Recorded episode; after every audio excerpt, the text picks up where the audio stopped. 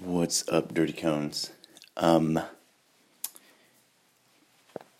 everyday courage therapy. So, when I was a student, we used to go swim at the Bernie Reservoir, and there was a tree with this limb that went way out, and they would make us jump. And, uh, the the very first time that we had to do it, like I did not like it. Um,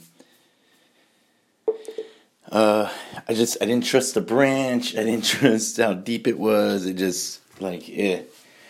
Um, ended up not being that bad, but um, it took a lot longer than it should have, and it drew the attention of the instructors because they're like, hmm, afraid of heights and so uh, the pool was broke, and we ended up at the uh,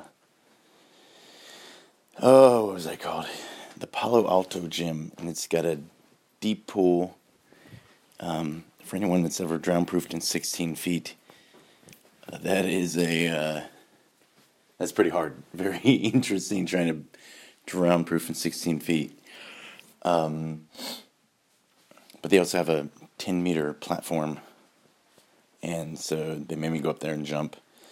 And once again, I was up there a lot longer than I should have. Um, but eventually I did accomplish jump, make it. Wasn't pretty, but you know, and so now I do this thing where I have a rope swing into deep enough water. It's really not that high, but a lot of people don't like it. And not that I force people, um, but I kindly, highly encourage them to jump from the rope swing. It ends up being a good time. And so I was thinking about we're we're we're talking about Jocko last night in the book club because we're doing his book, and everyone's like how smart he is and eloquent and the amount of words he uses. And I said, and you know, I'm not talking crap about Jocko. I'm just saying that like Jocko was not always Jocko. Jocko started off as a team guy, enlisted, worked his way up, and became Jocko. And I wasn't always me. I was scared of heights, didn't like needles, um, didn't do well in speech, uh, whether in high school or in college. Uh, barely passed logic. Uh, blah blah blah. Like, but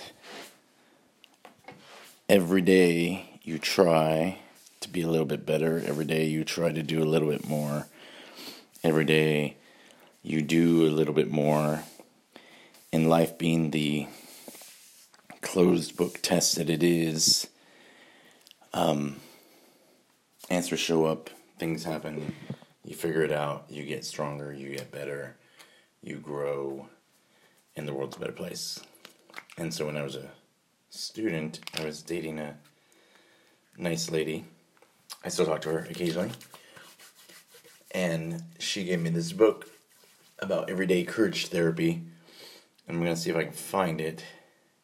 It was just a little pamphlet, you know, of like hope and resilience and um, and Leslie helped me a lot. So I'm very grateful for you know her doing that. I'm very grateful to the instructors for pushing me and not allowing me to not jump out of the tree or do the things that I needed to do.